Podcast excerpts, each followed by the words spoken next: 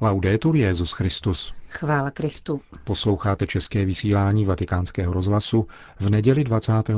května.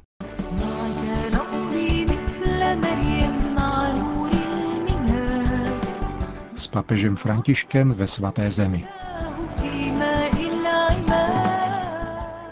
Nedělní program papežovy pouti do svaté země byl tak bohatý, že jej v plném rozsahu nelze přiblížit. Referovat budeme o dopoledním ši svaté, kterou Petrův nástupce sloužil před bazilikou narození páně v Betlémě. A potom samotný vrchol této pouti, nímž byla ekumenická bohoslužba, kterou v neděli v podvečer v bazilice Božího hrobu v Jeruzalémě slavili vůbec poprvé společně římský biskup a konstantinopolský patriarcha. Hezký poslech přejí Johana Bronková a Milan Glázer. Pouhých 75 kilometrů dělí Betlém, hlavní dějiště druhého dne papežské pouti od Amánu, který Petrův nástupce opustil v půl osmé ráno tamnějšího času. Rozloučit se s ním přišel jordánský král Abdalách II.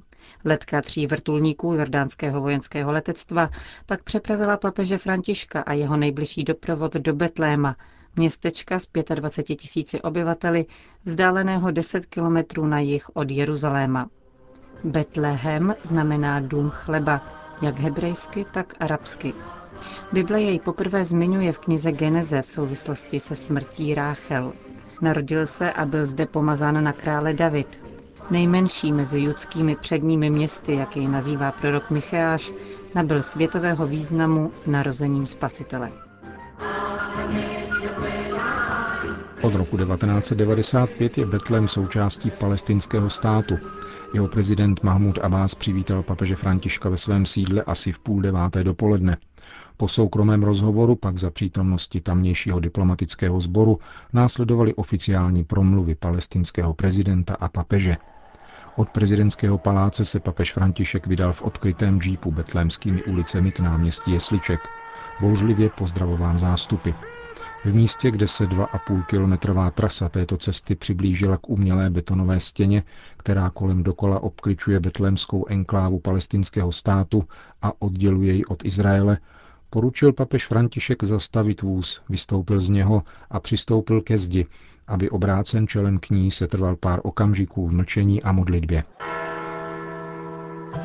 Náměstí Jesliček a prostranství přilehlé k bazilice narození páně, které mají kapacitu přibližně 9 tisíc osob, byly zcela zaplněny. Kromě místních byly přítomny delegace křesťanů z pásma Gazy, Galileje a několik stovek migrantů pocházejících z Ázie. Liturgie ze slavnosti narození páně byla slavena latinsky a arabsky.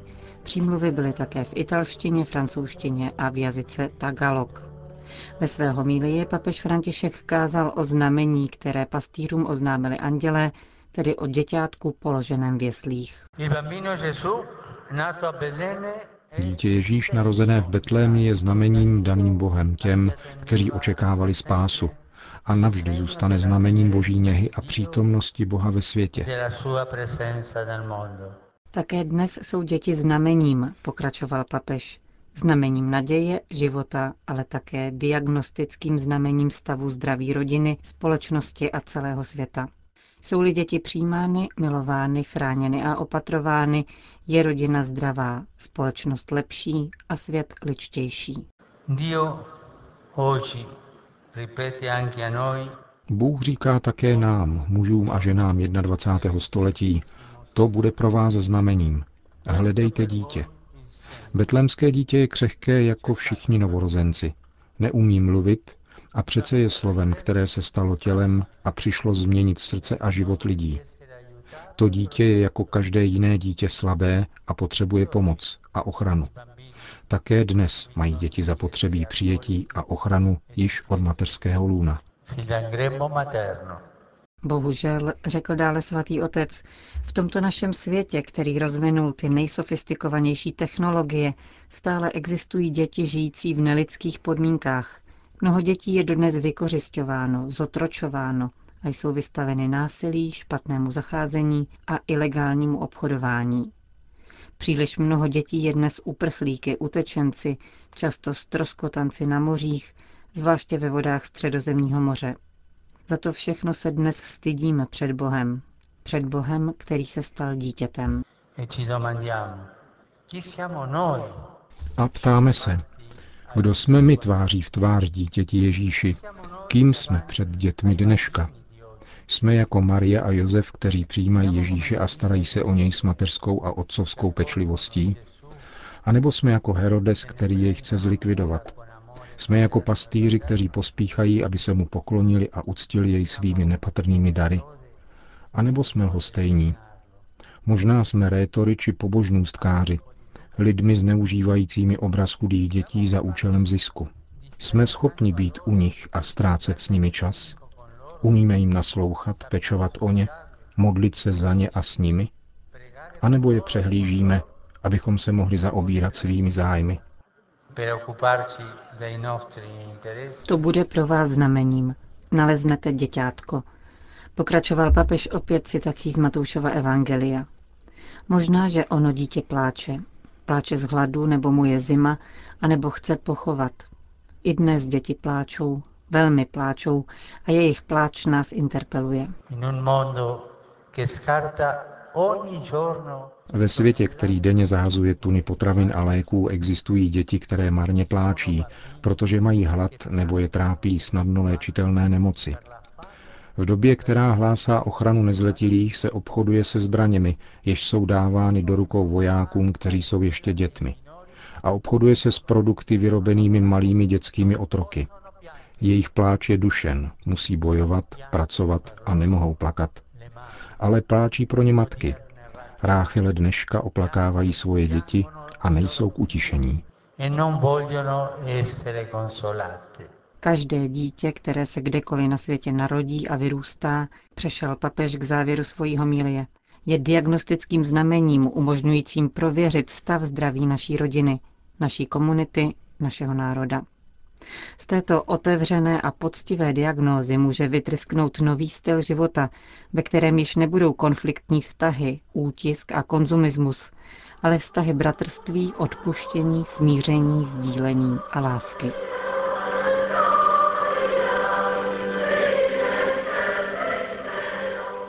Po skončení Eucharistie pozdravil papeže latinský jeruzalemský patriarcha Fuad Tval, po němž se o překvapení postaral papež František, který v rámci plánované pravidelné nedělní promluvy před mariánskou modlitbou Regina Célí oslovil nejvyšší politické představitele Palestíny a Izraele. Na tomto místě, kde se narodil kníže pokoje, bych rád vyslovil svoje pozvání vám, pane prezidente Mahmude Abázi a panu prezidentovi Šimonu Perézovi, abyste se spolu se mnou spojili v intenzivní modlitbě k Bohu za dar pokoje. A jako místo konání tohoto modlitevního setkání nabízím svůj dům ve Vatikánu.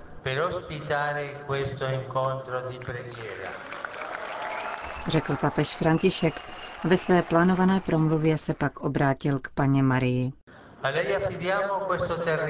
Jí svěřujeme toto území a všechny, kdo zde žijí, aby mohli žít ve spravedlnosti, pokoji a bratrství.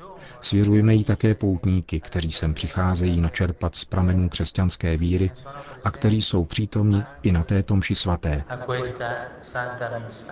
Po skončení bohoslužby papež poobědval v přilehlém františkánském konventu spolu s osmi palestinskými rodinami, jejichž život je bolestně poznamenán izraelsko-palestinským konfliktem. Po obědě se Petrův nástupce vydal navštívit betlémskou baziliku a jeskyně narození, kde se zastavil k soukromé modlitbě. Tečkou za návštěvou Betléma bylo setkání s několika stovkami dětí v pět kilometrů vzdáleném Phoenix Center, sociálním středisku uprchlického tábora Dejše, kde je na rozloze necelých dvou kilometrů čtverečních nuceno žít přes 13 tisíc lidí. Papež zde strávil intenzivní půlhodinku s místními dětmi, jejichž zástupce se s ním za pomoci tlumočníka a částečně také v italštině rozdělil o každodenní trpké zkušenosti ze života v tomto táboře.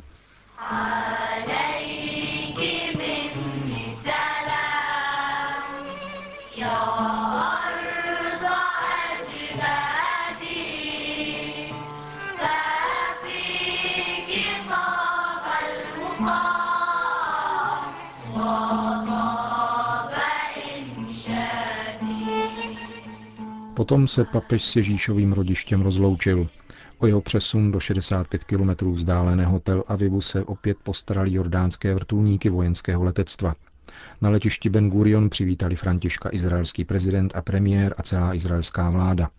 Během oficiálního ceremoniálu pronesl uvítací projev Šimon Peres a po něm promluvil František, který zde zopakoval svoje pozvání ke společné návštěvě Vatikánu a k modlitbě za mír, adresované izraelskému a palestinskému prezidentovi. I hned poté se papež spolu s doprovodem tentokrát na palubě izraelských vrtulníků vydali do 60 kilometrů vzdáleného Jeruzaléma. Zde jej přivítal jeruzalémský starosta Nir Barkat. Na jeruzalémském konzulátě a poštolské nunciatury se pak uskutečnilo první setkání římského biskupa s konstantinopolským patriarchou, podobně jako před 50 lety. František a Bartoloměj zde při této příležitosti dnes podepsali společnou deklaraci. Vrcholem této společné pouti, ale také dalším historickým krokem ekumenického narovnání vztahů mezi oběma církvemi však bez sporu bylo podvečerní setkání římského biskupa a konstantinopolského patriarchy v bazilice Božího hrobu, jež bylo na tomto místě také první. Vůbec poprvé se totiž konala ekumenická bohoslužba v tomto nejvíce uctívaném chrámu křesťanského kultu, ale také v chrámu, kde je rozdělení křesťanů nejvíce viditelné – Bazilika Božího hrobu je společně vlastněna latinskou, řeckou pravoslavnou a arménskou apoštolskou církví, přičemž bohoslužby zde smí sloužit ještě pravoslavné církve koptského, syrského a etiopského ritu. Místa a časy bohoslužeb v Bazilice Božího hrobu jsou přesně určena pravidly tzv. status quo, které stanovil turecký sultán roku 1757. Klíče od baziliky vlastní dodnes dvě muslimské rodiny z Jeruzaléma. V této bazilice se tedy dnes poprvé v dějinách konala ekumenická bohoslužba za účasti představitelů všech zmíněných církví a přítomní byly také biskupové anglikánské a luteránské církve. S bázní, dojetím a úctou se nacházíme na tomto místě, začínal svou homilii konstantinopolský patriarcha Bartoloměj, který hovořil o poselství hrobu, z něhož vyšel život a mimo jiné řekl. Je to poselství, že dějiny nemohou být programovány a že poslední slovo v dějinách nepatří člověku, ale Bohu. Stráže světské moci marně střežili tento hrob. Marně k němu přivalili velký kámen, aby jej uzavřeli a nikdo jej nemohl odvalit. Marné jsou dlouhodobé strategie světských mocností a je zcela zřejmé, že před soudem a vůlí Boha je vše nahodilé. Jakákoliv snaha současného lidstva tvořit vlastní budoucnost autonomně a bez Boha je prázdnou domýšlivostí. Papež František potom ve své homílii navázal. Přijímáme zvláštní milost této chvíle. Zastavujeme se ve zbožném usebrání u prázdného hrobu, abychom znovu objevili velikost svého křesťanského povolání. Jsme muži a ženy z mrtvých vstání, nikoli smrti.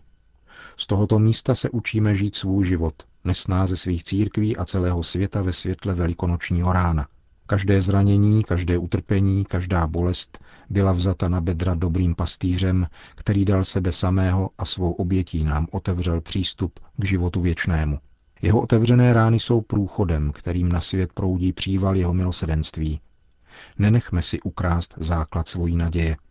Nezbavujme svět radostné zvěsti vzkříšení a nebuďme hluší k mocné výzvě k jednotě, již zní právě z tohoto místa ve slovech toho, který nás jako vzkříšený všechny nazývá svými bratry. Jistě nemůžeme popřít rozdělení, která mezi námi Ježíšovými učedníky existují. Toto svaté místo nám umožňuje vnímat jejich drama s větší bolestí. Jsme si vědomi, že zbývá ujít ještě kus cesty, abychom dosáhli oné plnosti společenství, které by se mohlo vyjádřit také společným eucharistickým stolem, což si vroucně přejeme. Svatosti, milovaní bratře, všichni drazí bratři, Odložme stranou váhání, která jsme zdědili z minulosti a otevřme svoje srdce působení Ducha Svatého, Ducha lásky a pravdy, abychom společně hbitě kráčeli k požehnanému dni našeho znovu nalezeného plného společenství. Končil papež František svoji promluvu v Jeruzalémském chrámu Božího hrobu.